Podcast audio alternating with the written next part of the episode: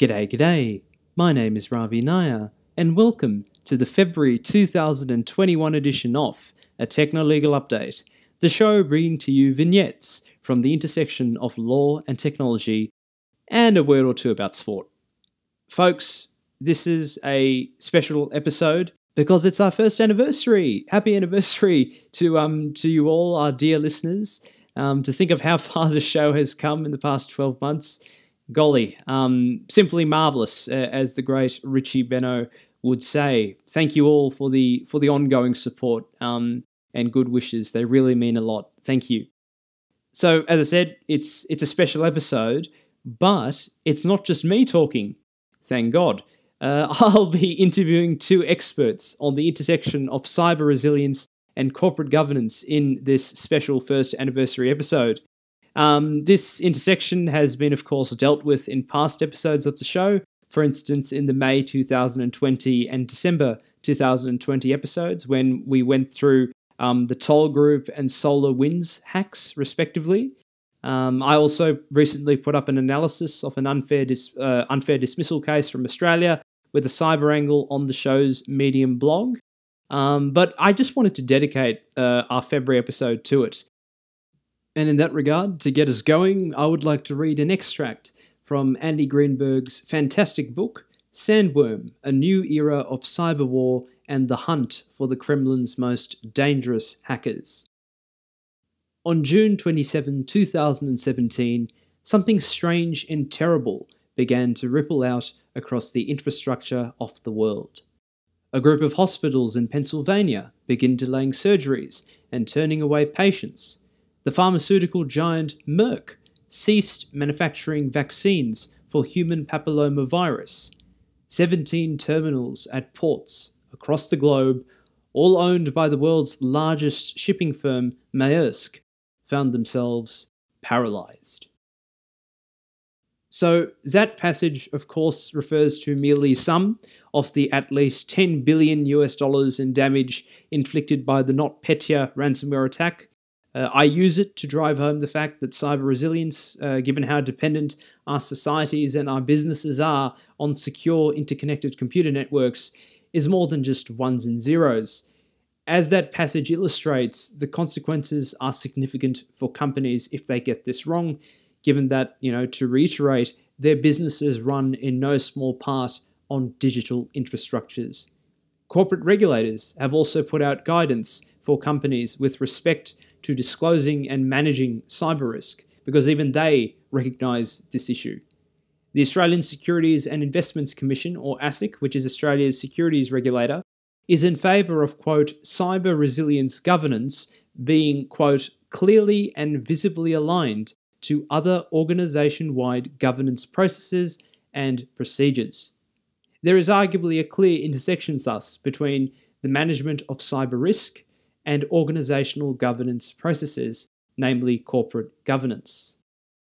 And the usual disclaimer before we get into the interview that this podcast is purely an independent production by me, Ravi Nayyar, in my personal capacity and is not affiliated with any organization.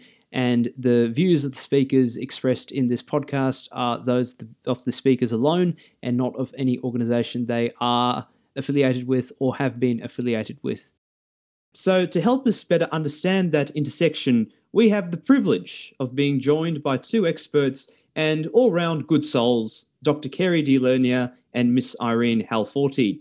Thank you both so much for joining us uh, on this first anniversary of the podcast. Um, would you mind introducing yourselves? Uh, Cary, we'll start with you. Thank you, Ravi, and congratulations on uh, one year of podcasts. Um, yeah, um, thanks for the introduction. Um, my name's Cary Di Lernia. I'm a um, lecturer in the Business School at the University of Sydney, where I teach corporations law and um, corporations and environmental law and the intersection of them, um, and a little bit of corporate governance as well.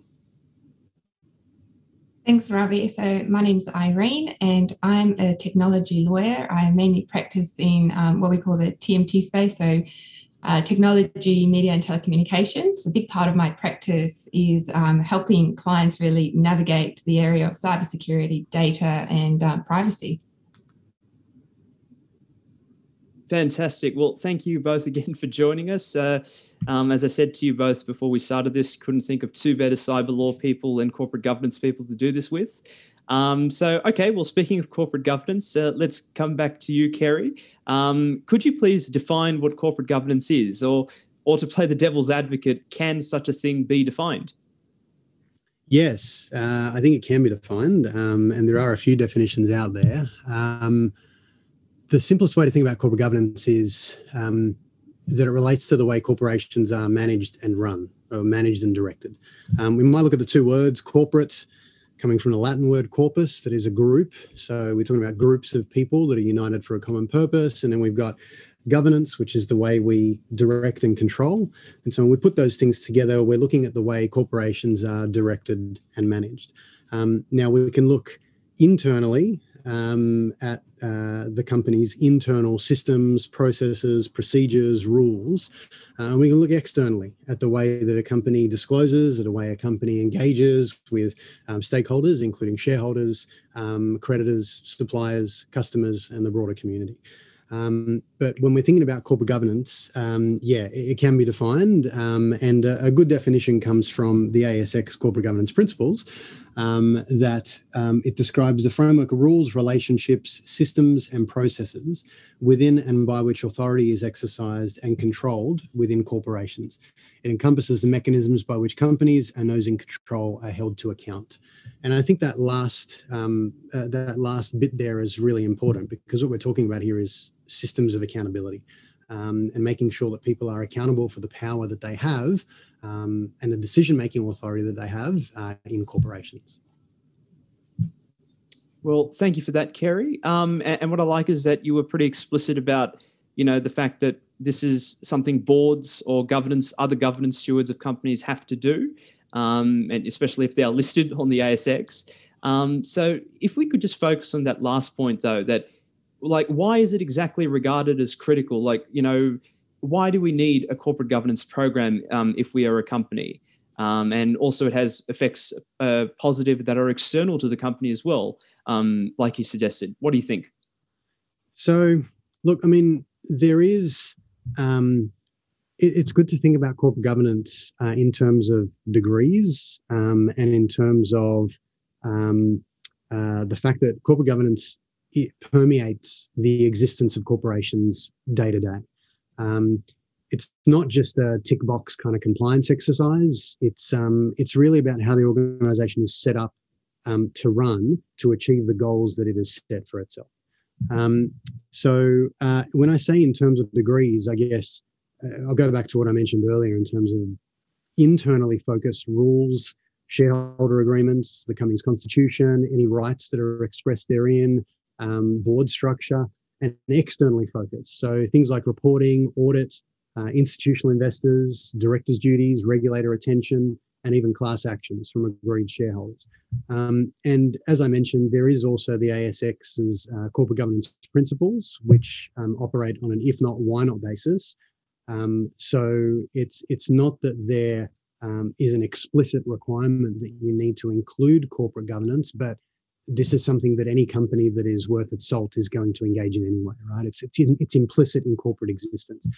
Um, so uh, yeah, the idea of the um, if not why not approach from the Corporate Governance uh, uh, Council um, of the ASX um, is that uh, companies that are listed um, would adhere to the principles that the ASX um, has promulgated over the last 17 years since 2003 um, and they've updated them uh, over time. So now we're at the fourth edition. And that if they don't adhere to those recommendations, because they are just recommendations, that they would explain to the market why they are not doing so.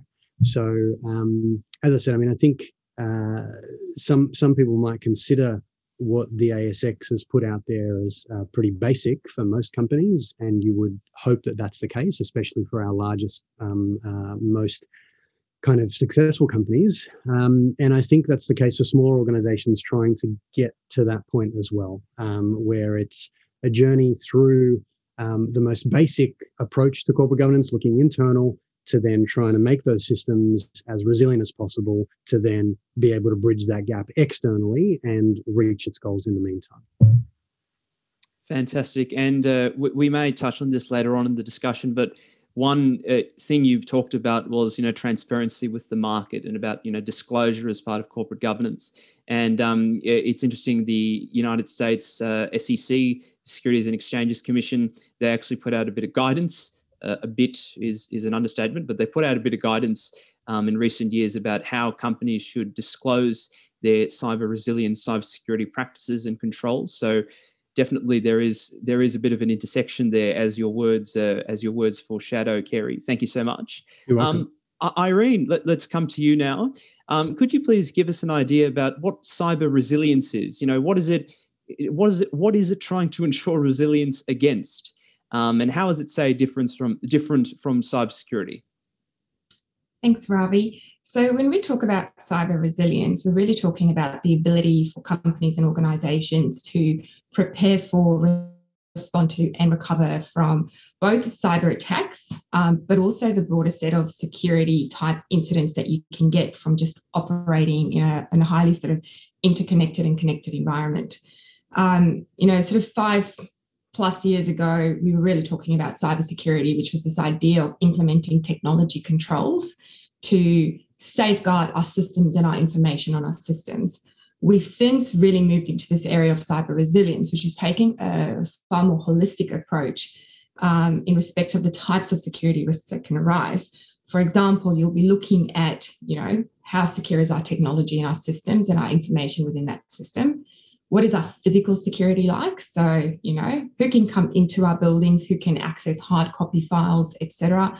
You'll also be looking at personnel security. So I think it's something like 95% of um, cybersecurity incidents that occur as a result of human failure. Um, and you'll also be looking more broadly into your supply chain and any risks that those supply chains can pass on. Um, yeah, so you know it, it's a far more broad approach now to cybersecurity um, than what we used to take.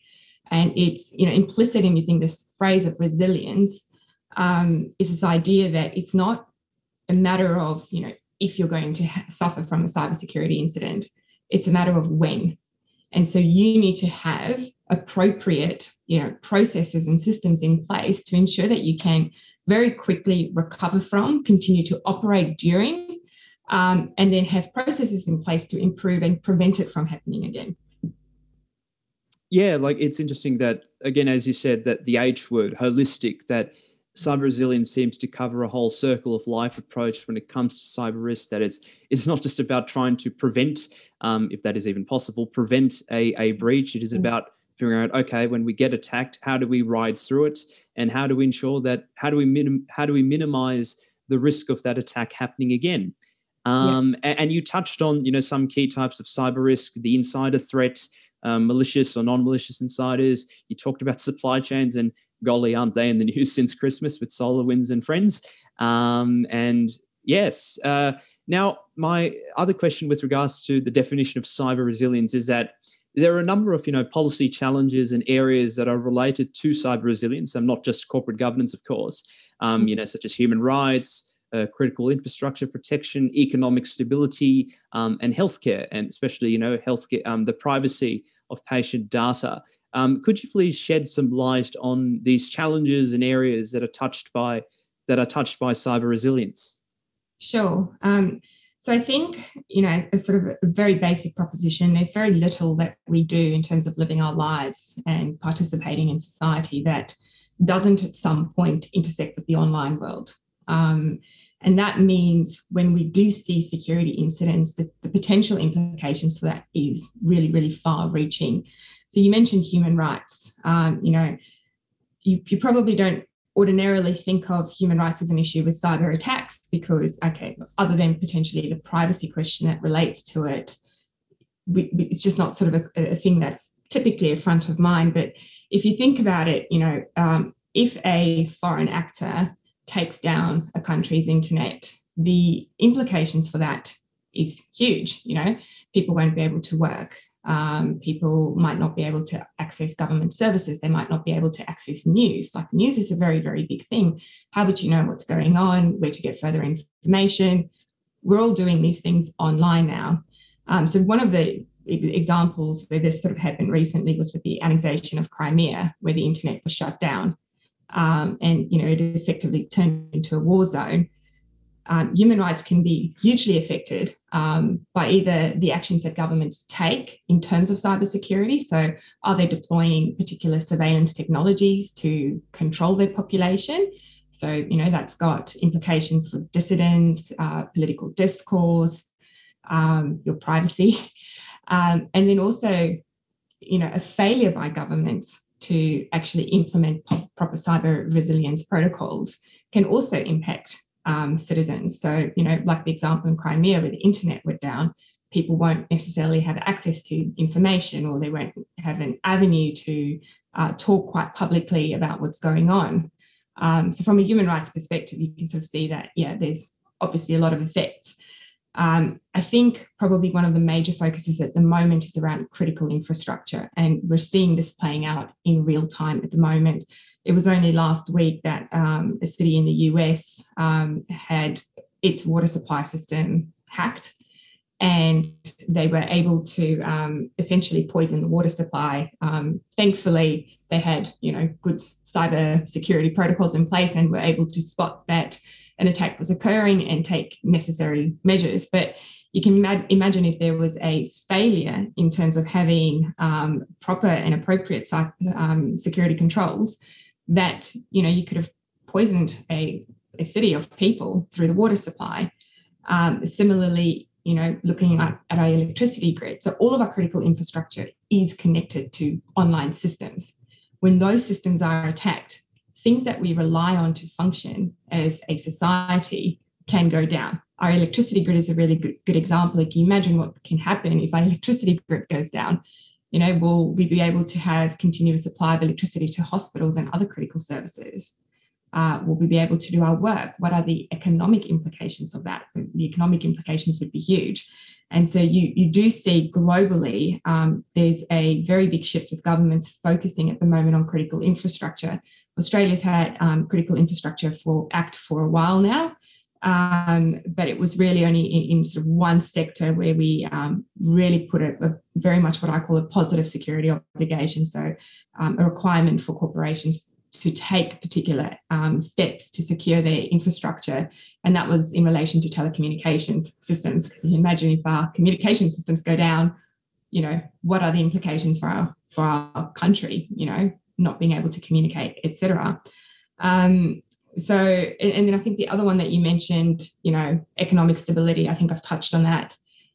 Everything is connected to the internet. And when we don't have reliability in terms of you know communication we sort of cease to be able to i guess you know run our economy in the way that we currently are um, everything being connected and you know, the healthcare example that you had as well uh, i think i've touched on that as well you know if the electricity grid goes down um, what is happening at hospitals are we able to continue care and related to that hospitals have very very sensitive information it's like a honeypot of information so you know you've got sort of you know overlapping issues there. You've got the privacy issue, um, but you've also got the issue of you know the reli- reliability of care. Can you alter records to essentially kill somebody?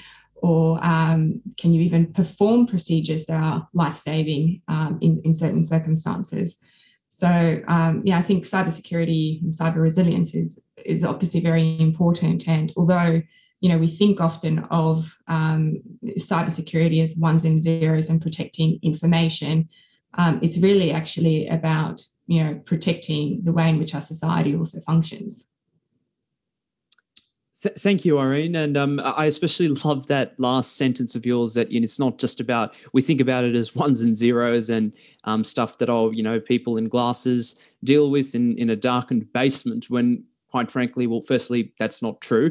Um, but secondly, and more importantly, it's it's about the broader implications about, um, as you said, the sheer level of um, of networking that our society depends on, and the uh, the complex interlinking of those networks. Um, as as we will talk about later on when we go through a case study. Um, and you meant I, I, thank you for mentioning the uh, the actions of allegedly of the Russian government. Uh, though it has been attributed to the Russian government officially, um, in in the Baltic uh, part of the world. Because you know, um, I remember reading in uh, among policy scholars that Ukraine is regarded as a test bed by by GRU hackers for their wares. And you know, you mentioned the electrical grid. Well, a series of hacks were done which basically gave the GRU effective control over parts of Kiev's power grid and to devastating effect. And in fact, you could say that um, you know, you talk about governments reacting and hopefully um, putting in place sustainable and robust policy responses. And I believe Estonia can be an example of that because in the mid to late 2000s, they were really pummeled by a Russian cyber offensive. And to see the way that that country reacted and responded and essentially made itself a world uh, a world leader in cyber resilience in terms of securing systems and the state. Um, uh, that is a particularly good case study that we can deal with on another day.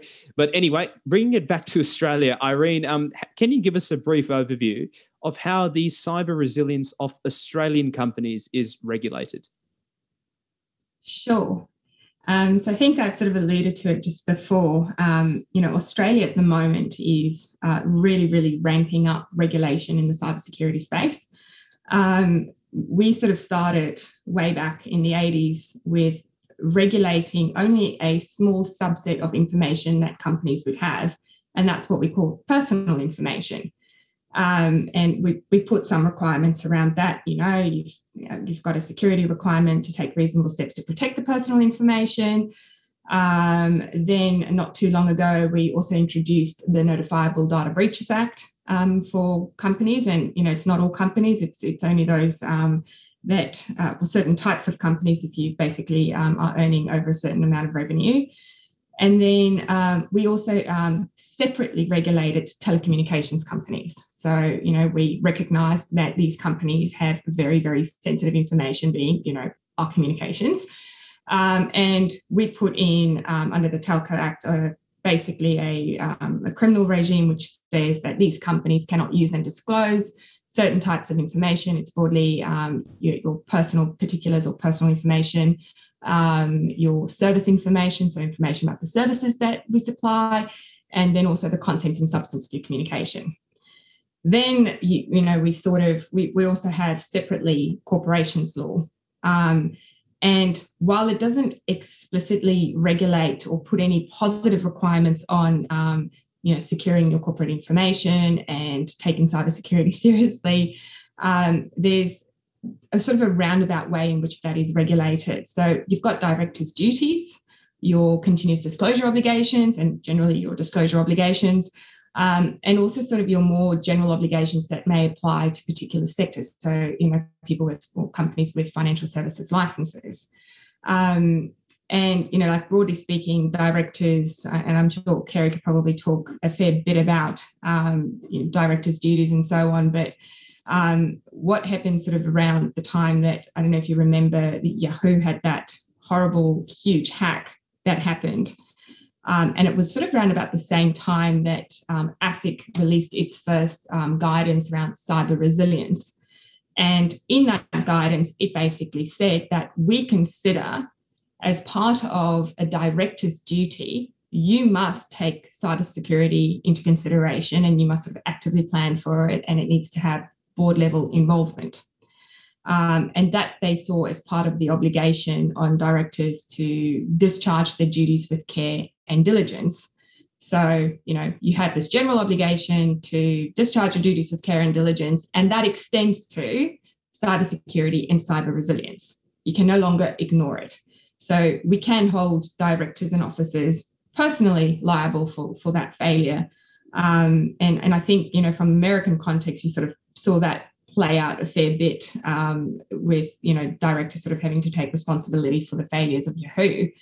Um, then you have your disclosure requirements. So you know there's a requirement for you to disclose relevant information that could reasonably be expected to have a material adverse impact on the value of share shares.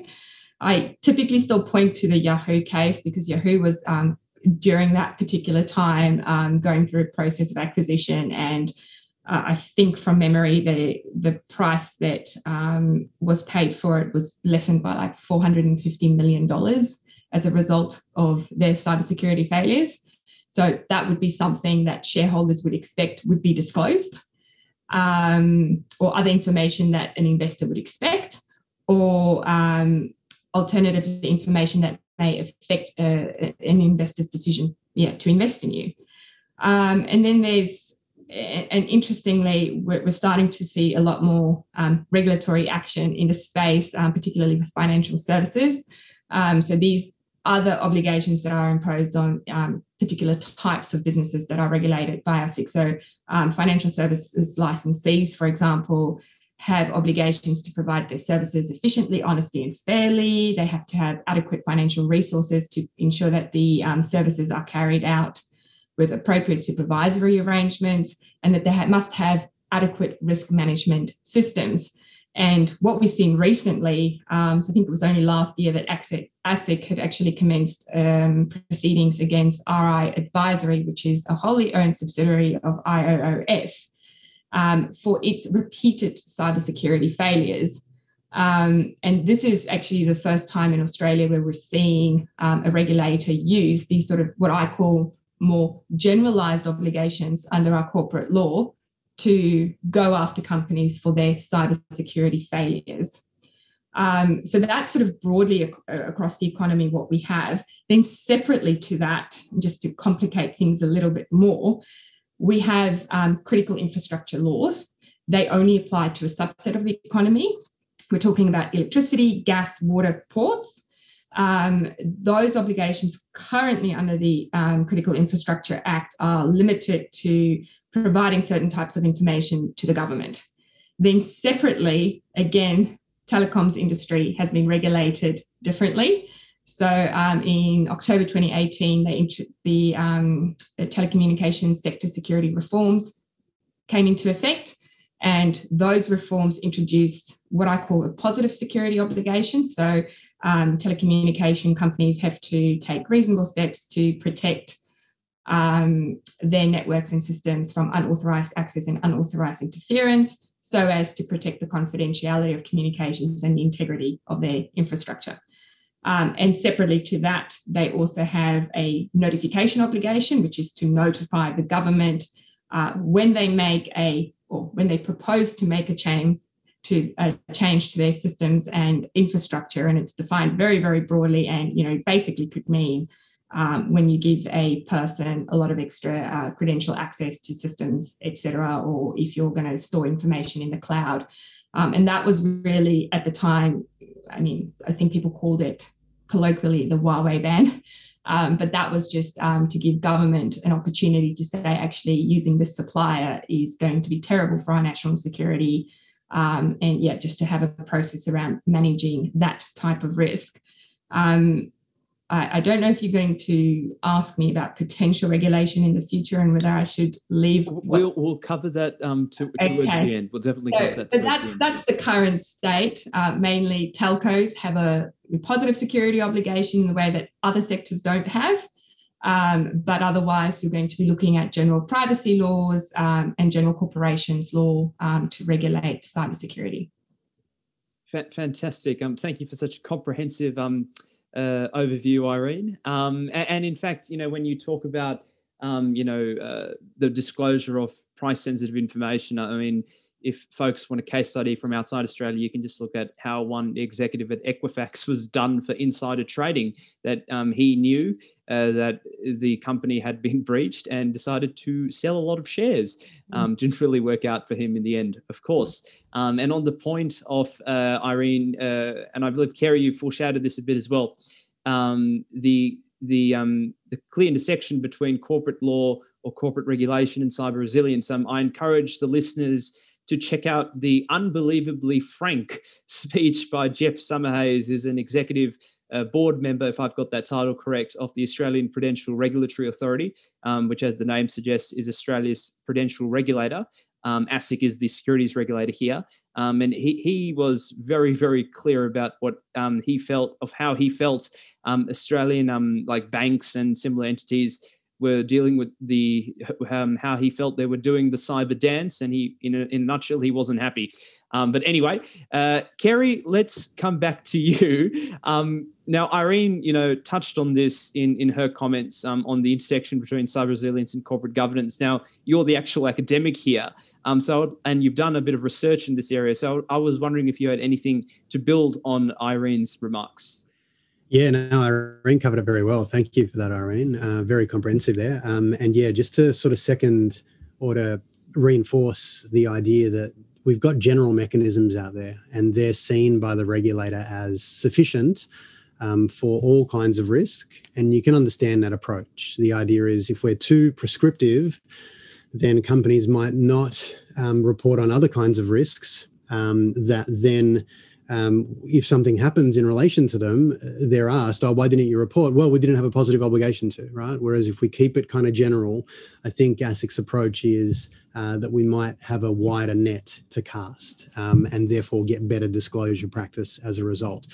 So, um, in terms of um, yeah, uh, directors' duties as well, um, the idea is that we've got that wide-ranging obligation in Section 180, um, that duty of care, uh, skill, and diligence.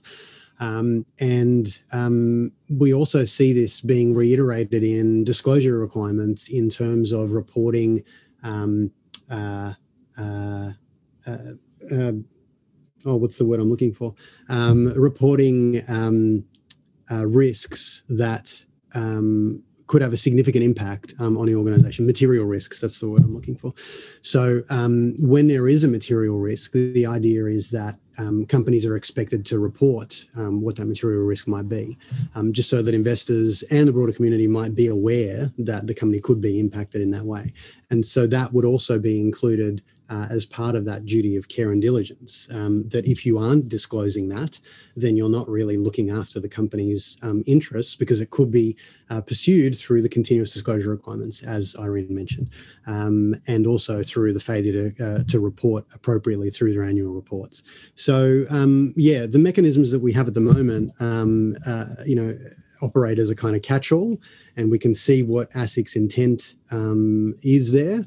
Um, and yeah, w- whether whether we need anything more specific, um, I guess we'll just have to wait and see. We'll just have to wait and see how companies kind of respond um, to the kinds of threats that are out there.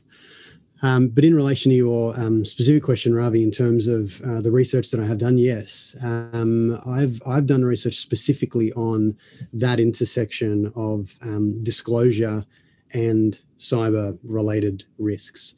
Um, and so the thinking that I had was, you know, if we're thinking about resilience and the ability to withstand, um, you know, a pressured situation and to spring back into shape, um, and if we match that with corporate governance, which is the ability to manage, um, then we've got an interesting uh, kind of set of factors because we're trying to engage in good governance practices in a pressured situation. So um, I guess to to go back to what Irene mentioned earlier in terms of um, uh, it's not a matter of if but when. Um, there, there's another adage, of course, which is you know your organization is probably being hacked right now. You just don't know it yet. Um, and so if that's the case, then we kind of have to have systems and processes and procedures and reporting relationships all in a row, so that when that inevitable attack comes along, we're not caught wanting um, and we are on the right foot to kind of respond to it, uh, or if not, proactively manage it uh, before it gets out of control. Um, the kinds of business risks that um, I think would present a challenge uh, for directors in terms of um, managing the company with skill um, and diligence in these types of moments um, include short and longer term disruption to business operations and a resulting loss of revenue, um, the lost value of compromised assets, the intellectual property and other data that could be lost, impacts on reputation and goodwill, uh, post breach share price drops, the loss of competitive advantage um, in terms of stolen information, um, and litigation from aggrieved shareholders and from regulators. And these are um, not only potentially costly, but also distractive um, of management focus. Um, and so they can cost the organization um, a significant um, amount of money and reputational damage. And so when you think about those factors, um, you think about, well, okay, they're the kinds of risks that boards are facing. What is their level of awareness when it comes to those kinds of problems? And yeah, I mean, if it were easy enough to just walk into boardrooms and have a chat with all the directors and ask them what their awareness was, well, that's what I would have done, but that was a bit too difficult. So instead, I studied the um, annual reports of the ASX 200 uh, in 2017 and 2018. Um, and I looked at um, their disclosure practices around um, cyber related risks. So I did the basic thing, I flicked through PDFs, um, and uh, thank you for helping me do that, Ravi, um, and looked for the word cyber and looked for other important words like data and breach and um, keywords like that, but settled on the word cyber and looked at how. Um, it was just a proxy, of course, um, just to look at the discussion around the term and see how detailed and how in, um, how how comprehensive it was. Um, and so um, through this study, um, we saw over a period of two years when this idea of cyber governance was really starting um, to get traction, that companies did um, start to talk more about cyber and started to mention the word more. But in terms of the depth of engagement with the concept and the level of disclosure, we didn't really see much of a change um, there was um, an increase um, in discussion of specific risks or opportunities when it came to cyber, and also current initiatives that companies were engaging in in terms of managing those kinds of risks. Um, but overall, um, the the level of you know while while the rate of mentions went up, the depth uh, didn't uh, go up in the same step. Um, and so, I guess to put it in a context, only about half of the ASX 200 even mentioned the term cyber at all, right? Now, when we think about the interdependency that Irene was talking about and how everything is kind of interconnected, um, and how every organization, large or small, but especially large, are so reliant on um, cyber everything to execute what they do um, and to allow modern systems to continue in existence, um, you, you, you can appreciate how big a risk um, these kinds of issues are, and at once it will it will strike you just how um, how much of a, an oversight it would be to not disclose these risks in annual reports. Now, it's not to say that if a company discloses these risks that they're you know they're they're they're uh, they're absolved or that they've uh, that they've done everything they need to do. But the idea is, and it's the same in other areas of law where it comes to anti-slavery regulation, where we've got to disclose, or we've got climate um, risk regulation. You know, well, there's no regulation around that, but climate risk disclosure. Um, the idea is that if we're disclosing it, that means that we're thinking about it internal to the organization. We're planning around it, we're considering what it means, and we're communicating with our relevant stakeholders to let them know where we stand on the issue. Um, and so uh, we've got mandatory disclosure when it comes to anti-slavery regulation, understandably and importantly. We don't have any when it comes to climate, and we don't have any when it comes to cyber. Um, but to see the rates of discussion of these kinds of issues so low um, is a cause for concern. It doesn't mean that companies aren't discussing these issues. I'm, I'm, sure that they are. It's just a matter of how much detail they're willing to give um, to that consideration when it comes to external stakeholders so that we know what companies are doing in terms of managing all that value um, that they hold um, in their decision making authority. Um, so, uh, yeah, I think I think that's that, that's really the point of the research that, that I most recently completed. Yeah. Thank, thanks, Cary. And while you were talking, I was trying to. Um, you, talked about you know shareholder shareholder lawsuits when they're not happy about a breach, and mm. I was mm. trying to find this, and I found it. Um, there, it came out in on the 9th of February that a federal judge in Manhattan had dismissed a proposed class action by FedEx shareholders, accusing the company of hiding the extent of the damage the NotPetya ransomware attack on the company's nascent European expansion in 2017. Um, and I got that from Westlaw today. Wow. Um, and yeah, like if you want a, an example of a, of a shareholder lawsuit, um, fine, this one didn't succeed, but it definitely um, shows you that this is a live issue, if not among boards, but definitely among shareholders, because as both of you have talked about, this is a highly material risk, if if um, if you can say the word highly material. Um, and also, uh, just for our listeners' benefit, um, uh, we've mentioned the ASIC report on cyber resilience. That's report 429. And uh, conveniently, ASIC goes through the, the laundry list of regulatory requirements that touch on cyber, um, maybe not directly, but, uh, but implicated um, at section D and appendix 2 of ASIC report number 429. Um, so, folks, you know, we, we've clearly articulated that boards need to care about cyber resilience and to, to varying degrees, they're being public about that. Um, Irene, if I can come back to you, like, you know, obviously this is a matter of giving it more attention than popping a few lines or mentions um, in an annual report, right? Um, as Cary intimated. Yeah, I, I, mean, the short answer is yes, absolutely. Um, I think um, from what I'm seeing in terms of you know regulatory attention on on this issue, uh, regulators, regulators generally take a pretty dim view um, of boards not giving adequate attention to it.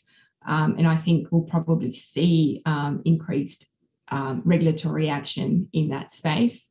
Um, like I sort of I always come back to that particular Yahoo breach. Um, I think it's sort of one of those really clear cases where there was a failure at the board level um, I, I, believe it was in their SK10 filings with the SEC. Um, Yahoo instigated an independent review of everything that had happened, and it showed very clear statements um, in the review and in the subsequent filings with their regulator that you know the the data breach was known at a business level, um, and it was communicated to you know people up the chain, but the ability for the people up the chain to truly comprehend what this had meant and truly engage with the issue is where that breakdown occurred and what allowed for that data breach to continue to occur over such a long period of time and to affect such a broad, you know, I mean, practically almost everybody that's got a Yahoo account was affected, right? Um, and I think when you sort of look at, you know, that is a case that happened round about the time that our regulator, ASIC, released its report on cyber resilience and said we expect boards to properly engage with it. ASIC has made clear it expects boards to properly engage with it.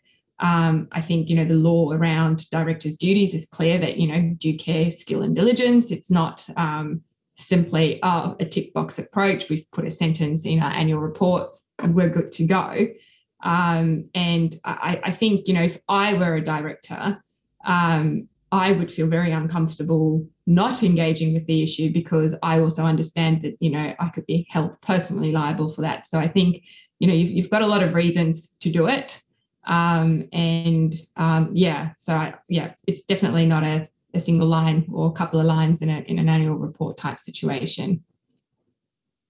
And um, just to build a bit on that, um, I recall uh, ZDNet, um, the um, cyber news outlet, they did an interesting article last year um, if I recall correctly, that basically said, oh, you know, the SEC has observed the word ransomware popping up in hundreds and hundreds of more filings with the agency than in previous years. And, you know, um, um, Cary, like, you know, given the research you've done now, at first glance, that's pretty encouraging because, you know, they're talking about it, they're talking publicly about it. But then, um, as Cary, you suggested, and Irene, you suggested too, mm-hmm. the point is, what are you actually doing with with mm. those um, w- with the knowledge of the threat and of course you're disclosing it like is it just something something for show shall we say mm. um, and look we've talked a bit about boards and board members and um, to both of you um, cary we'll, we'll, go to you first on this but um, both of you to play the devil's advocate is the chief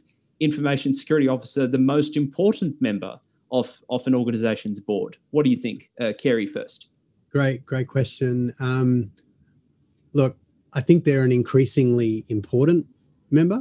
Um, it's hard to say that they are the most important because it really depends on the company. Um, depending on how leveraged the company is to its um, cyber risk and its and its attack surfaces.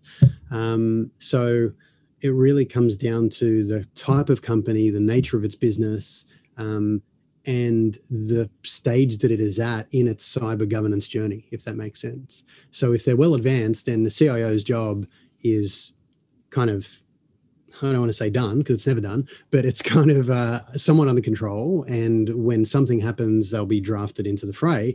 But if it's a company that really hasn't even started, then the chief information security officer probably would be one of the most important members of the board. Um, but again, I think it really depends on the company and the nature of its business um, and how um, how exposed it is to these kinds of risks. Look, I would agree 100%. I think, um, you know, the more online our world becomes, the more important that role is. I don't think it's fair to say it, it's in every circumstance the most important role. Um, you know, like the CFO can be just as important, and you know, there will often there's a whole range of other commercial risks that you know companies need to balance, and often all of those risks particularly in the world that we live in now, will have a sort of technology online component to it um, and will uh, require the input of um, yeah the CTO. But yeah, for a company to be successful, you need to manage all of those risks. It doesn't just help you've got a super secure company that you, you just cannot penetrate at all, but then they literally can't trade with their customers or communicate with their customers. So it's, it's a bit more of a, a balancing approach. But um, I would certainly agree that um, increasingly a much more um, prominent role on boards. Thank, thank you both. Um, and actually, if I can add my two bobs worth, uh, I believe it's also important for you know, regardless of the um, Cary mentioned the journey um, towards cyber resilience or that continuing journey rather um, that the company is on. Like the board also needs to respect this, the CISO um, and work with him or her on a constructive basis rather than just have them as a figurehead. Um, because you know uh, I when I think about the treatment of CISOs, um, I always think about how Alex Stamos, who who was the CISO of Yahoo, I can't remember if it was during the breach um, you mentioned, Irene, but he was the CISO of Yahoo. Then he became the CISO of Facebook, and uh, it's you know it was reported in the news that uh, Sheryl Sandberg basically berated him um, privately uh, in front of you know other senior executives um, for having the temerity to investigate the abuse of the platform by by the Russians uh, for you know active measures purposes. That's not a cyber issue per se, but it just gives you an insight into what not to do when it comes to treating um, someone who is quite important um, uh, as a member of your board and in terms of their their mission. Um, and uh, okay, so we'll now move on to a to a case study because you know our two panelists have done such a wonderful job setting the scene and uh, it's Maersk. Um, now, folks, you know, you may be wondering, you know, why doesn't he talk about SolarWinds? Well, if you want to hear about SolarWinds, listen to December 2020, where I went through the SolarWinds uh, um, breach. But I also wanted to, uh, I didn't want to do uh, SolarWinds as a case study because, quite frankly, we're still trying to figure out how big it is, um, whether that was the original attack vector, yada, yada, yada. While comparatively with Maersk, um, the NotPetya, uh, as a NotPetya victim, there's quite a bit of literature um, on this breach. And of course, um, I have Andy Greenberg's fantastic book, uh, Sandworm, which really goes through, um, gets into the weeds about this um, breach and its context. So, folks, you don't need to hear it from me, but I'll say it anyway. This is a clear example of a company that has come off second best um, in the cyber resilience stakes, um, be it in their actual controls or, in my opinion, um, and I, I, would love to um, hear what our panelists feel, um, but also in their response to the breach.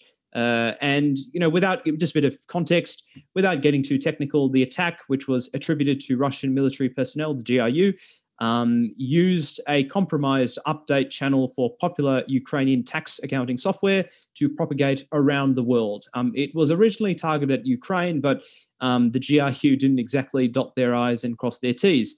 And in this regard, Maersk's Ukrainian operation was the endpoint for Maersk that basically was the starting point for its breach.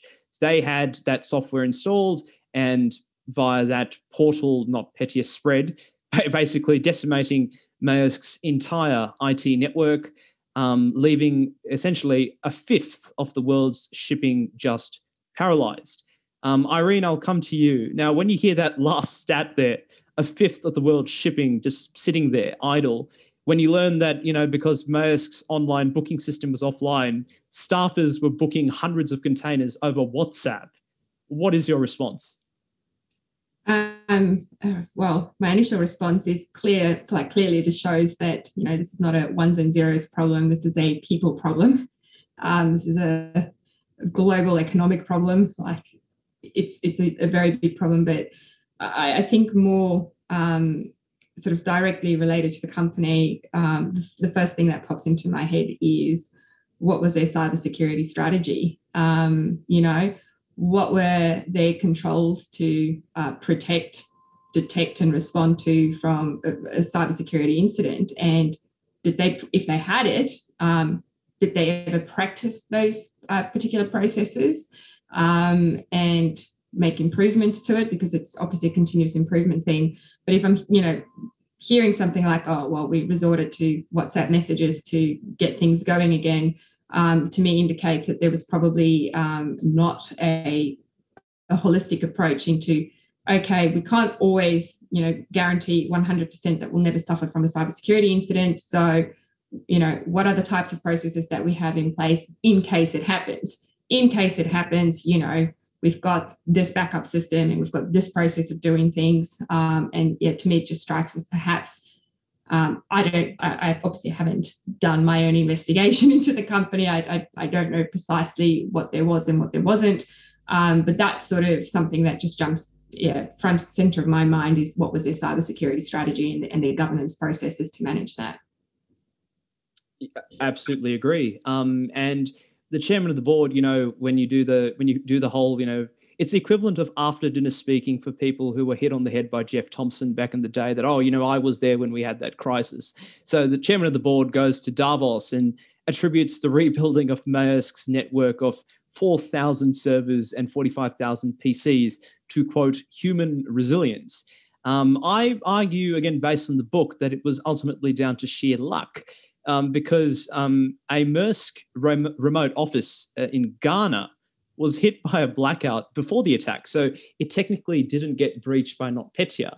And thankfully, that office contained the sole surviving domain controller, which um, in layman's term, layperson's terms, it's the linchpin to recovering a network when it has been wiped out.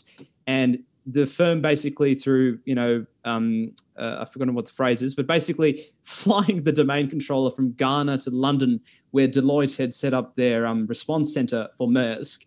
Um, that that's what they had to do to rebuild the network to start the rebuild because it could be argued that if that domain controller wasn't there, the, the firm couldn't have done the rebuild as quickly. Um, so, Cary, coming to you, uh, is being saved by pure chance in a way reflective of good cyber resilience and thus good corporate governance methodology, um, both in general and both uh, for a globally significant entity like like Maersk? well, of course not. Um, but I think that Maersk executives would probably admit that they were behind the play um, on this issue. Um, yeah, you would have really have thought that an organization of that size and importance to the global economy, um, posing such a systemic um, risk um, to what everyone else is doing, uh, would be a little bit further advanced in its management um, of its um, its assets um, and its cyber risk in in circumstances like this. Uh, clearly, it wasn't, um, and yeah, I mean, as you foreshadowed, Ravi. I mean, could you imagine a situation where it was compromised and they had nothing to rebuild from? Um, uh, the the um, the idea that it was down to human resilience, sure. Um, you know, um, the the CEO has said that it took ten days to do what it ordinarily would have taken six months, and that was using something that they already had. Um, if they didn't have that, you could imagine what kind of damage it would have wreaked on the company and its inability to really recover from that. Um, given its size, it probably would have recovered in some way, um, but maybe not in the same way that it, that it had in these circumstances. So that would have been a very scary um, uh, position um, for the company to be looking at. Um, so going back, you know, just to that basic um, uh, protect, detect, and respond uh, matrix that Irene mentioned. I mean, it's clear that they weren't really there with the protection. Um, they did detect, but it's really not that hard when it compromises all your systems.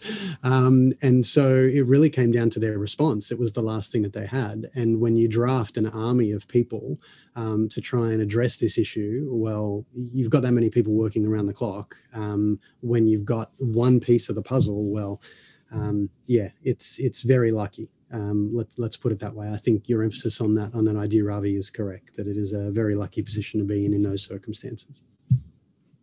Thanks, Cary. And uh, um, both of you have talked about, you know, have at least foreshadowed the issue of poor practices. And um, I've been waiting to say this because Andy Greenberg, um, he devotes a couple of pages um, to this, um, if I recall correctly. Basically, you know, some of its some of Maersk's servers prior to the attack were running an operating system no longer supported by Microsoft. Uh, it didn't do proper patching. Its network was not properly segmented, so that really helps a nasty thing like NotPetya spread. Um, and sadly, a plan to solve these issues was never carried out, despite being approved and funded by the company. Um, because uh, Greenberg suggests that it was because um, um enacting that plan was not part of the KPIs for senior IT officers.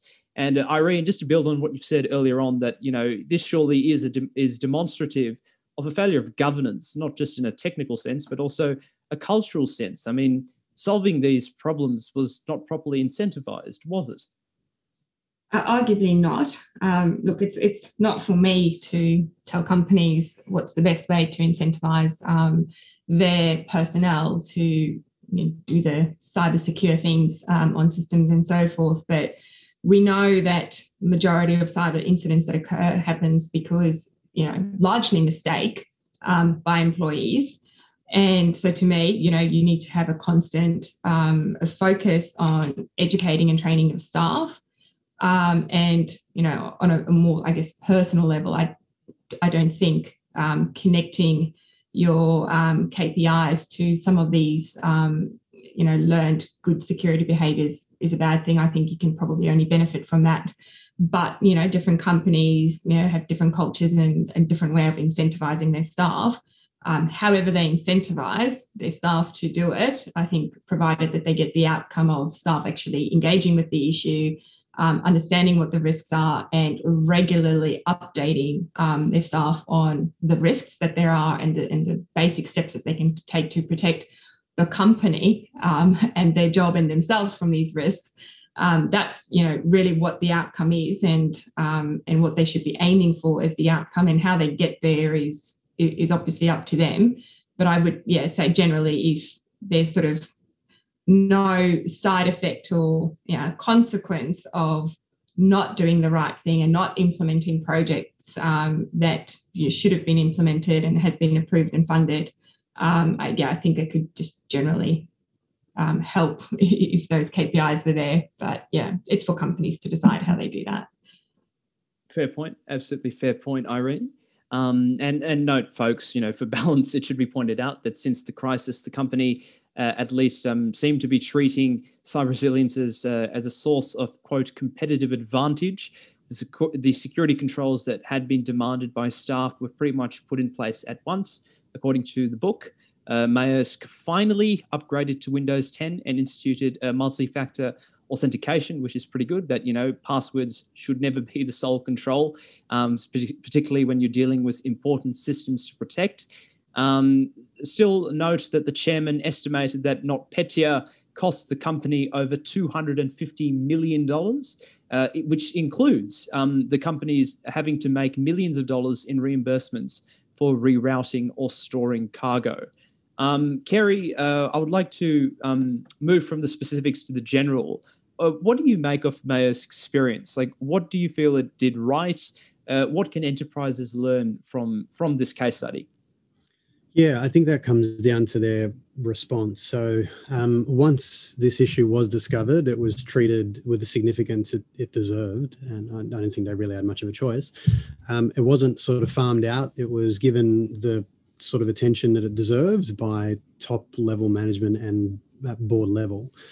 Um, the company engaged in daily updates um, and it had an open dialogue both internally and externally, which made it much easier to manage relationships with customers, importantly, um, but also suppliers and employees um, and um, and regulators. Um, and also engaging with other companies that might have uh, potentially been a victim of the same the same kind of attack. I think the idea that um, you, your organization might be impacted, even if it's not a direct target. I think it's something that we really need to pay attention to. That Maersk, as, as you mentioned, Ravi, wasn't a direct target, but it kind of suffered as a you know collateral damage in a way um, of the NotPetya attack. um, more generally. Um, but th- that doesn't make a difference. The company still had to be ready and it still had to be prepared um, to address this kind of um, impact. Um, and so that's an important thing to learn about the importance of being proactive and being able to detect uh, that obviously it had missed. Um, and going to, yeah, th- that idea of treating uh, resilience as a competitive advantage, I think it's a great idea. Um, and I think a company in this position can't do anything other than say that it's going to do that, right? Like it's it's the it's the strongest approach you can take. It's not just saying, okay, yeah, we'll get it up to scratch. It's saying, no, no, we'll go further than that to kind of undo the reputational damage that we would have done. So, to the extent that they're actually doing it, that's wonderful, and it sends a good um, message out, I think, to the rest of the market, which is that um, something that goes back to your earlier question, Ravi, about who's the most important member of the board. Um, when we think of organizations and the way that boards have come to um, uh, develop over time, obviously we've got an executive, we've got someone that's in charge of finance, we've got someone that's in charge of operations, um, but the, the, the CISO's role has only really come to the fore as an issue, let's say in the last decade or two. Um, before that, there wasn't really much visibility of these kinds of issues, not much concern because um, the risk was deemed remote. Um, even though, as we know, there is a long history of these kinds of attacks and their impact on organizations and on governments. Um, but now that risk is just so front of mind that to not treat it as um, as one of the most foundational building blocks, as foundational as financial management, would be a mistake. And so to learn from this idea of treating it as a potential source of competitive advantage, which is if things go wrong, we can remain resilient. We can keep operating. Other organizations can't, right? Or might not because they don't treat it with the same level of uh, importance that we do. So yeah, I think I think that idea of competitive advantage, uh, while yeah, uh, it's the only response that they could make um, to to appear to be addressing the issue, and hopefully they are in that way. Um, I do think it sends a good message out to everyone else that um, even though historically, um, you know, these kinds of issues have not really been um, given the sort of airtime that they um, have today at board level, that that really has to happen and has to happen quickly and with the degree of um, intensity that the threat that sort of demands. So treating it as anything other than a competitive, an issue related to competitive advantage would be dangerous.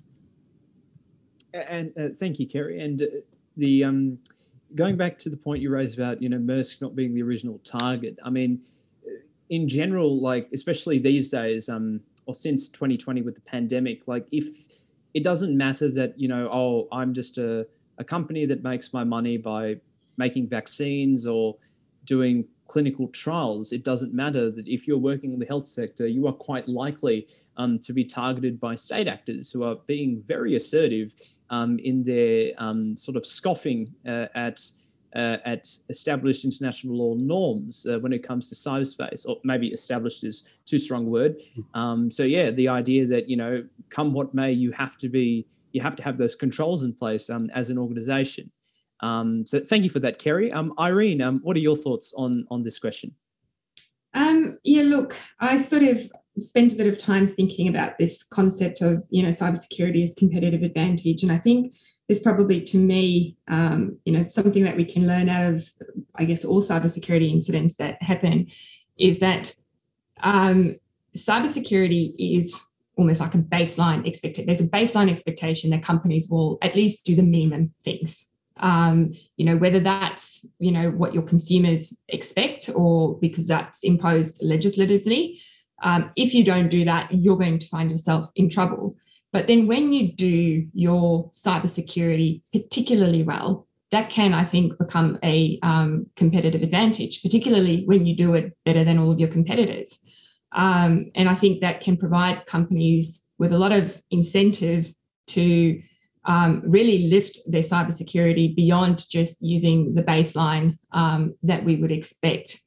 So, you know, like to me, it's positive to hear that, yep, they're going to look at this as a source of competitive advantage. I think over time, you know, as these things happen and more and more companies are trying to use it as a competitive advantage, you'll also see over time that the baseline will start becoming higher and higher. And I think that that can only be a good thing.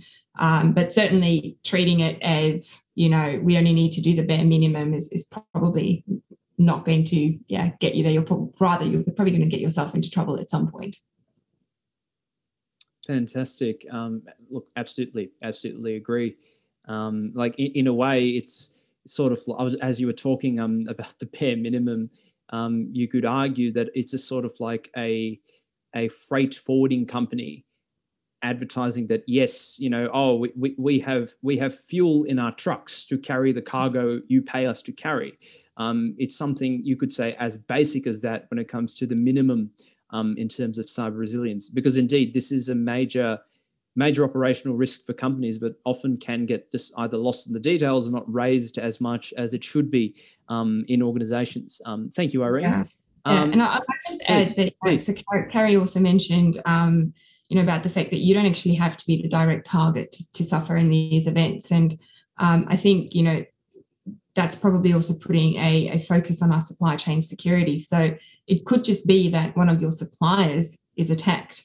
And as a result, you might not be able to deliver a service. Um, or rather, you know, your service provider suffers an, an attack and it's, it's a cloud-based service provider. You might find yourself in, you know, warmer to hot water as well. So you, you really have to take a much more holistic approach. Uh, you know, make sure you've got, you know, if if necessary, the, the relevant sort of contractual mechanisms to make sure that you know liabilities flow the right ways, um, but also that your cybersecurity strategy that you're implementing uh, is aware of and takes into consideration the cybersecurity attacks um, that happen on your broader network that may then impact you. And you know what are your um, your backup strategies for should that happen? And actually, um, as as you were talking, I again was um like you, mentioned um, supply chains. I mean, there've been a few of them, a few of such hacks over the years. You know, the Cloud Hopper campaign, asus gate uh, NotPetya, uh, SolarWinds, or as um, Mr. Patrick Gray, of the Risky Business podcast calls it, a holiday bear. Um, given how broad it is, it's not just confined to SolarWinds, um, and it is allegedly done by the Russians. Mm-hmm. Uh, and of course, more recently, um, Accellion, uh, which is that which which was offering a file transfer application, you know, an, an internet facing application that allows uh, users to, you know, put up large files. Um, and you know, the Accellion, uh, the breach of Accellion's product has implicated the Reserve Bank of New Zealand, uh, mm. ASIC, uh, law firm Allens, um, and and and a and an Australian company involved in uh, medical research, um, if I recall. I can't really pronounce its name properly, so I won't attempt to do so. Um, Irene, um, did you want to say something? Oh, I, am just going to add, like, I think as a, a, general proposition, you know, you're only going to be as secure as, you know, the least secure person in your supply chain. So keep that in mind when you're designing your cybersecurity strategies and, you know, I, I guess also the companies that you're engaging in your supply chain that's a very good point because um, uh, Geoff Summerhayes made a similar point in his speech um, when he talked to, you know, people were saying, oh, you know, Geoff, you're trying to expand APRA's regulatory perimeter when you're talking about, oh, we want to um, ensure a, you know, build a community of defenders across the financial services sector. Um, and I just want to read from a bit of a speech here, like a sentence. Um, at the heart of the new strategy, which is APRA's uh, 2020 to 2024 cybersecurity strategy, is recognition that the Australian financial system is an ecosystem of an estimated 17,000 interconnected financial entities, markets, and financial market infrastructures that provide products and services to customers. APRA only directly supervises around 680 of these, yet we know that a cyber breach in any part of the system, such as an insurance broker, a credit ratings agency, an IT service provider, or ATM repair service, can have a cascading impact on the whole system. Um, and I, am glad that you know we've we're talking about supply chain risk because it is it's it's important to, to say the least. Um, a matter that has just been underlined by Mr. Summerhayes, um, as well as um, your two good selves. So, um, Irene, I remember you mentioned earlier that you know um, talking about the future. well, let's do that now. You know, cyber risk is here to stay. Um, what do the you know coming times hold for companies and and other organizations as they seek to implement good um, cyber resilience as part of good corporate governance? So, Irene, you know, what do you think are the sorts of cyber risks that enterprises um, will have to look at going into the future? Um, I'd probably say like cyber risks, so the types of risk that we're going to see is probably going to sort of remain broadly consistent with taking a holistic approach. So, you know, personnel security, physical security, supply chain security, and cyber security, which are more, you know, that's technology security side of it. Um, for the future, um, I think we will see a lot of a lot more increased regulation in this space. So um, I think um, the economy more broadly um, will be captured by positive cybersecurity obligations. Um, the Australian government has already released its draft exposure bill on doing precisely that. So um, it's intending uh, to regulate at some point this year, sort of, I guess, three distinct um, positive cybersecurity obligations. The first one is, you know, what I sort of broadly call government assistance, and that's the ability for government to um, proactively give um, companies assistance when they're being attacked, um, usually probably by um, sort of state-based actors overseas. Um, and you know gives them the the legal basis to come in and take over systems and defend those types of attacks or those threats. Um, and that would broadly, at, at, the moment, I believe it's probably going to cover um, all all types of companies that would be regulated under the Critical Infrastructure Act, and and I'll probably I'll get into that in a second because it's a much broader set of um, of the economy that we're looking at. Um, and the second sort of tier of positive security obligations, which will apply to a smaller set of the economy, um, so um, what they what they're calling critical infrastructure um, uh, and systems of national significance um, would be this idea of a legally enforceable, sector-specific, principles-based cybersecurity code of practice. So the idea is that it's going to go from you know each sector or you know, type of industry will have their own set of principles um, that they'll need to comply with, much like the APPs. Um, and that is to manage um, all of the cybersecurity hazards, or what the government is calling, you know, cybersecurity hazards, or what we call cybersecurity risks. So personnel, supply chain, um, cyber, and, and um, physical security. And those principles will, um, you know, intended to identify what the hazards are, what are the appropriate mitigations um, to proactively manage the risk, and then also detect and respond to it. Um, what are the you know the, the types of principles that you need to have in place to minimize um, the impact of incidents once they occur. And then the final like legal requirement that they're proposing to implement is the requirement for effective governance um, and that will include a reporting mechanism whereby um, the board will have to annually provide a report around um, the cybersecurity incidents they had um, suffered over the year to the regulator. Um, and there's also, I think, proposed to be a reporting mechanism around, you know, sort of regularly engaging with the government about the types of um, cybersecurity threats that you're seeing. Um, and then the final uh, positive security obligation, which will only apply to even a smaller subset, which is um, the, the systems of national significance or what they call the particularly um, critical infrastructure. Um, and that's, yeah, you, you know, you're looking at um, those companies or that those sectors and government developing a scenario playbook of what was to happen um, should a cyber attack occur. So, you know, you're probably thinking here about your particularly critical infrastructures, electricity, telco, your communications, that kind of stuff. Um, you know, the, the companies will be required to participate in preparatory activities for the government. So this is that idea that we're going to have a playbook and we're going to practice it so that we make sure that we know what to do. Um, and then there will also be a, um, a real time sort of reporting obligation whereby these companies will report into a centralized system all the types of um, cybersecurity incidents that they're seeing. Um, I, I, would imagine that these are more going to be, you know, that sort of cyber cybersecurity in the more traditional sense um, type attacks. Um, so it's it's a fairly big overhaul what they're proposing from where we're at now. Um, in a lot of ways, it's going to align other parts of the economy with where we're at with the um, telco industry, but in some ways it will also go further. Um, and I think, you know, the, the most important um, part in terms of how it's going to go further is, you know, so we know com communications, energy, um, electricity already have um, some form of cybersecurity regulation. but you know this is going to extend to water, the defence industry, space, health, food and grocery, which might be something we don't typically think of.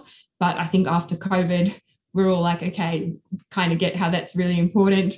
Banking and finance, um, data centers and the cloud, uh, as well as transport, and then uh, also very importantly, probably would have seen this happen during COVID, but education, research, and innovation. So the idea that you know those particular industries could be hacked and that valuable information could be siphoned off. So that's where we're heading in the future. I think um, increased regulation, um, increased uh, government funding. So government's committed a lot of money to um, our cybersecurity strategy um, and a lot more policy in that space. Thanks, Irene. And just on that last point of funding, um, uh, I remember last year there was a big announcement about, um, and it had a fancy name. I've forgotten what the package was called, but it was basically about more money for ASD, for the Australian Signals Directorate, which is Australia's uh, signals intelligence and offensive cyber operations agency. More money for that agency um, to basically, you know, do better defense, but also um, tellingly, and this is linked with the cybersecurity strategy um, more money for it to work with um, the, the, mm. regulated sectors to deal with uh, cyber risks. Um, so that that is um, that's at least encouraging, especially for the people who keep saying, "Oh, you know, more regulation is bad." Um, but anyway, that's for another day. Uh, Cary, yeah. so, sorry, Irene.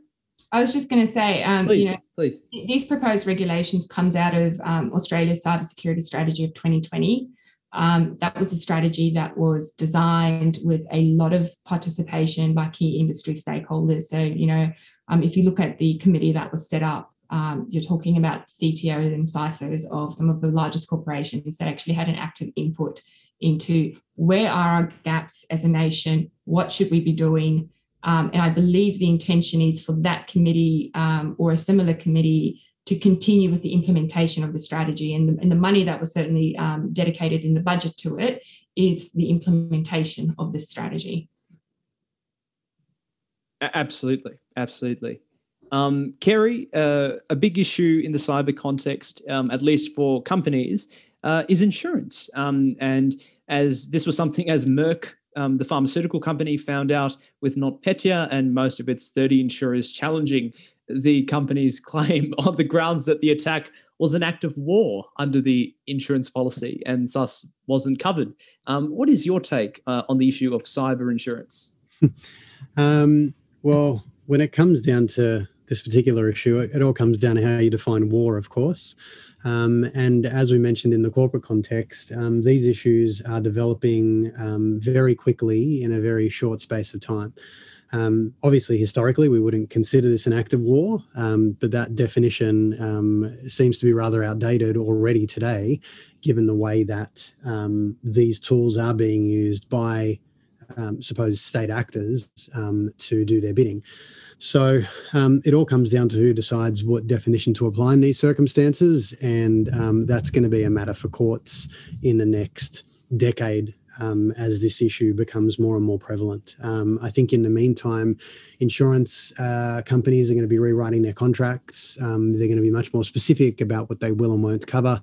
And of course, it is up to boards to be very clear um, on what um, what what issues and what events would be covered under their premiums. Um, in addition to that, I think that it goes without saying that just because you've got an insurance policy doesn't mean that you can really sort of kind of give up management of these kinds of issues, right? I mean, that's that's a that's a stopgap. It's if everything goes wrong, then okay, but we'd obviously um, prefer to prevent or avoid than to go for a cure um, if something uh, untoward happens. So. Um, I think insurance coverage is important, but yeah, it doesn't absolve boards from corporate governance failures. Um, and boards are still going to have to be proactive, um, whether they've got coverage or not and that they need to be proactive in understanding what their coverage actually covers and what that means for their internal corporate governance um, activities to ensure that um, they're doing everything they would need to so that they, their activities aren't challenged in the future. But yeah, when it comes down to that war definition, um, I think that that really uh, is going to be a, an important um, issue for resolution in the courts uh, across the world um, over the next decade yeah, I mean, you know, we're law people. We love words, and you know, those those three words will have really important implications for you know the cost of cyber resilience or breaches um, thereof at least. Um, and you know the the issue of insurance is, in cyber is especially live because of ransomware. And you know people commentators at least in the cybersecurity space have been have been laughing in recent times about how insurers who are saying oh you know we'll cover you for ransomware breaches were counting the premium dollars all these you know all these years. And now when it's like oh every i'm just taking a throwing a stab in the dark here but every client on my books is getting popped um, or hacked uh, oh i have to pay out what do i do and it's interesting isn't it that you know the the, dyna- the changing dynamic um, you know we, we're talking about the viability of enterprises with regards to breaches of cyber resilience but you could even say the viability of insurers when it comes to cyber insurance um, to draw a really long bow, if I may. Um, Cary, I know this this is an impossible question to answer, but look, you're here, you're you're here, so I'll ask you anyway. Um, do you think it will get harder or easier to get cyber insurance now that attacks are more frequent against companies and you know attackers, state-based, non-state-based, um, are evolving their tradecraft? Uh, what do you think?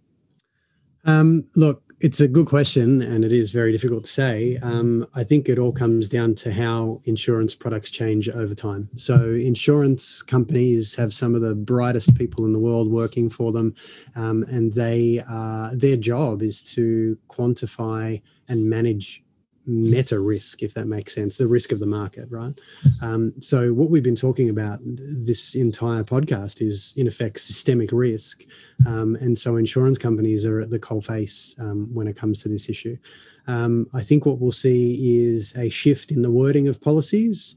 Um, and that, as I mentioned earlier, will require directors and boards um, to be very clear about what their exposure will be and how they are to manage that potential exposure.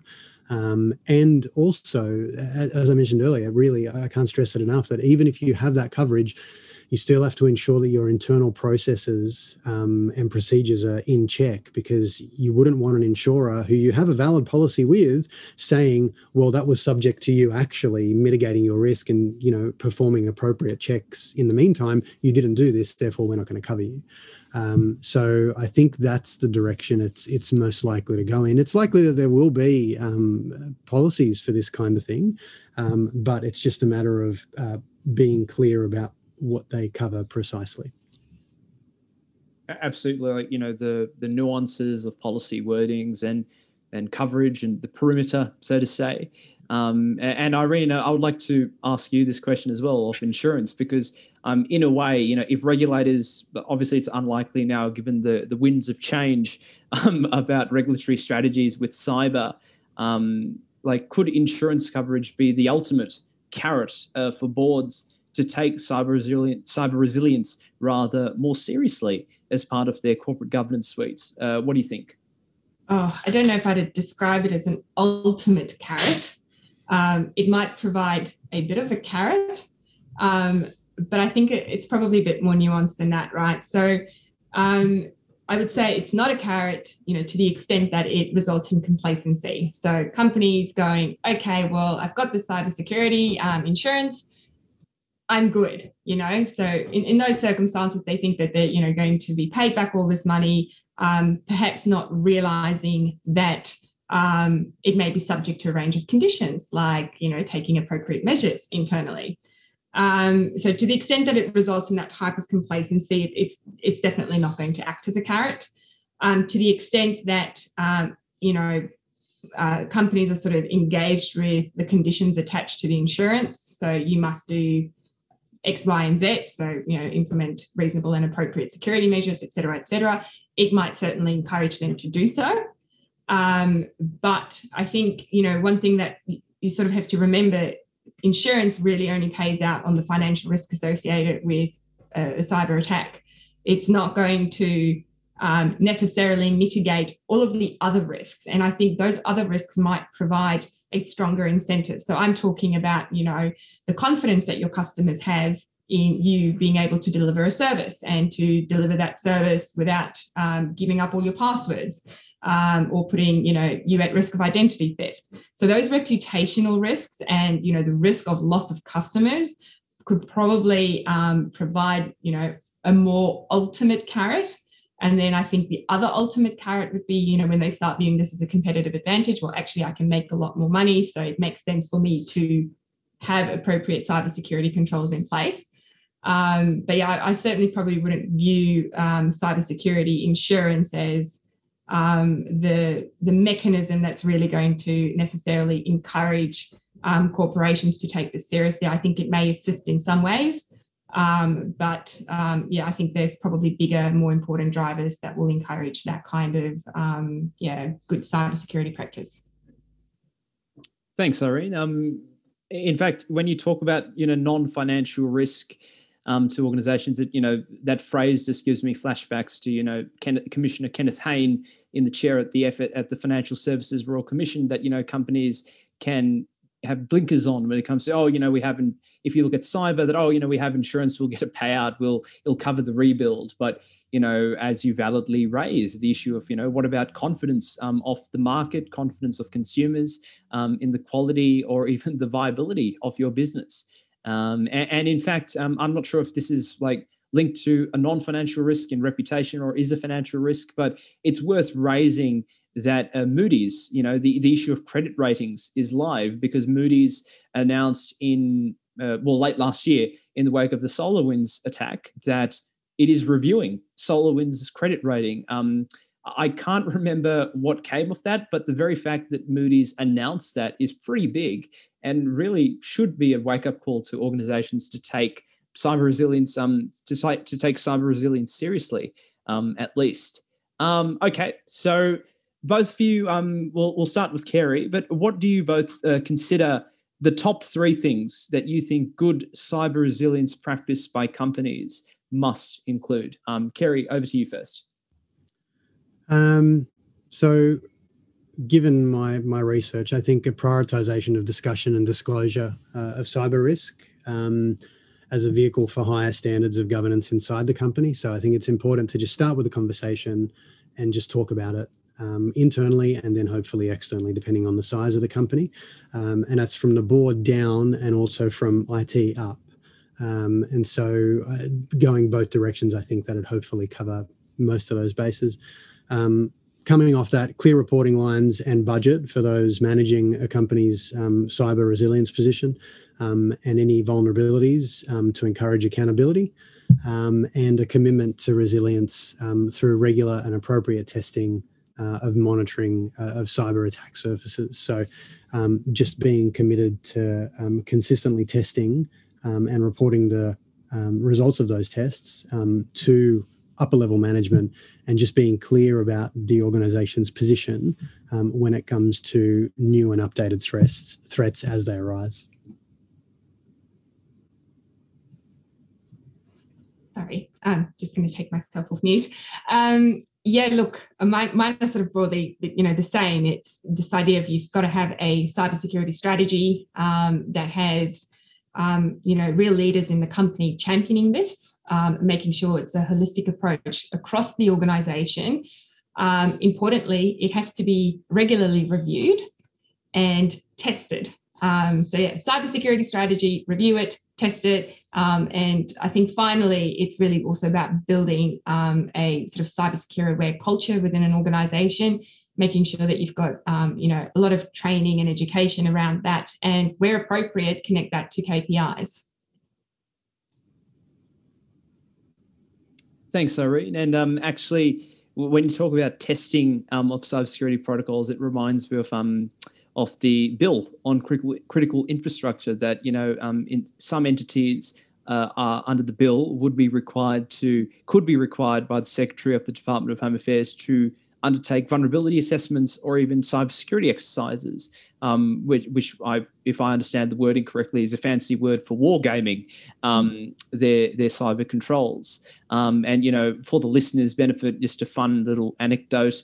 Um, years ago, the the Yanks um, did an exercise called Eligible Receiver, which basically what they did was they got hackers um, at the NSA, the National Security Agency, to basically, um, without telling anyone else, to basically try and hack US government systems. And this was obviously years ago, if I recall correctly, in the latter half of the 20th century. Um, but just to give you an insight as to how poorly the US government was taking their own cyber resilience. Um, they had to can the exercise after only a few days because the NSA hackers were so successful and uh, people, unsuspecting members of the US government who are watching their networks getting decimated, um, perhaps like Maersk, they were getting worried that is it the Russians again? Um, so yeah, like if you want a case study on, you know, uh, um, vulnerability and, and the cybersecurity exercises and the the value they can bring to the table, and just you know tearing any facades about control. That that's a particularly good example. Um, okay, so well, before we wrap things up, I will just return to uh, to another case study, Maersk. Um, it, all in all, I, I consider that my, the Maersk case study demonstrated how supercharged the physics of the cyber realm are due to the internet um, you know, and we've t- we've touched on this uh, when it comes to the complex interlinking of systems and entities.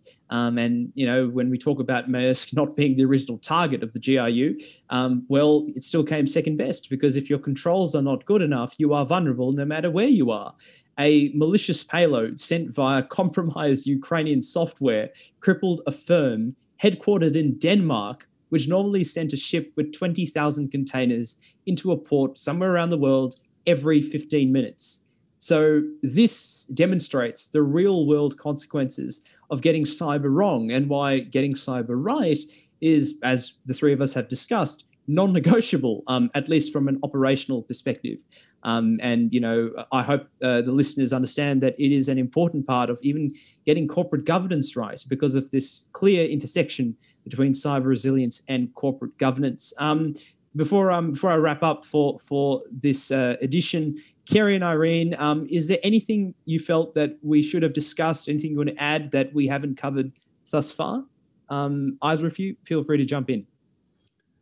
No, I think you've you've done a wonderful job, Ravi, and also Irene. I think I just um, I'll reiterate that point that Irene mentioned about culture. I think you hit the nail on the head there. I think that's so foundational to everything we've been discussing today um, that it would be remiss of us not not to reiterate it. So yeah, um, cultural uh, awareness within organisations, outside of organisations, um, in terms of the risks that are posed, I think is um, yeah essential. Um, and yeah, good on you for mentioning it. Thanks. Yeah, thanks, Ravi and, and Cary. This has been a, a wonderful discussion. Um, I, I, like getting my nerd on with cybersecurity discussions, so um, it's been very enjoyable. And congratulations, Ravi, one year of the podcast. It's fantastic. Thanks, Irene. Thank, thank you, Cary. Um, on that note, thank you both for for joining us on this special first anniversary edition of, uh, of a techno legal update and and for sharing your insights. Um, because you know uh, I know this is a virtual uh, this is a virtual thing. Um, we're not in the same room together, but it is a, a pleasure to have had colloquially the best seat in the house um, to hear you folks share your wisdom. Um, and yeah, I've really enjoyed this discussion with you, and I'm I'm glad that we can give the listeners um, the benefit of your insights. So Cary and Irene, thank you so much, and have a lovely day and all the best. Thank you, Ravi. Thank you,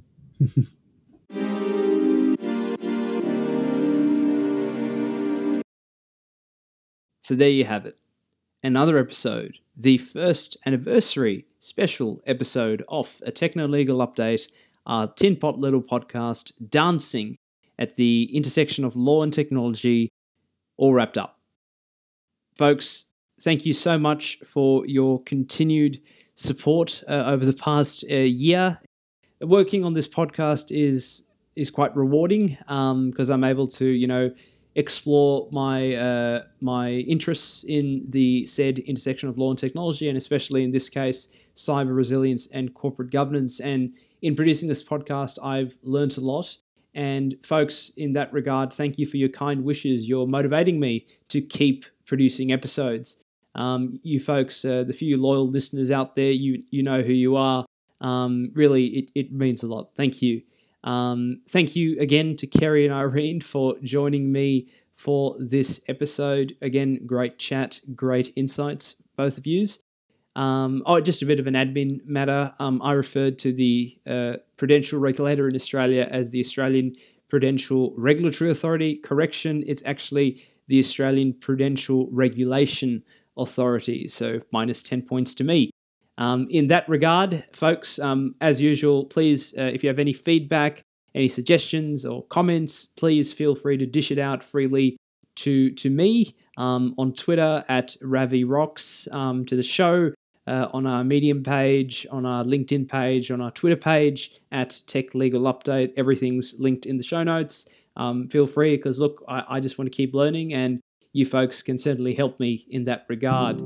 So, without um, uh, further stuff to say, folks, um, thank you for being with us uh, all these months.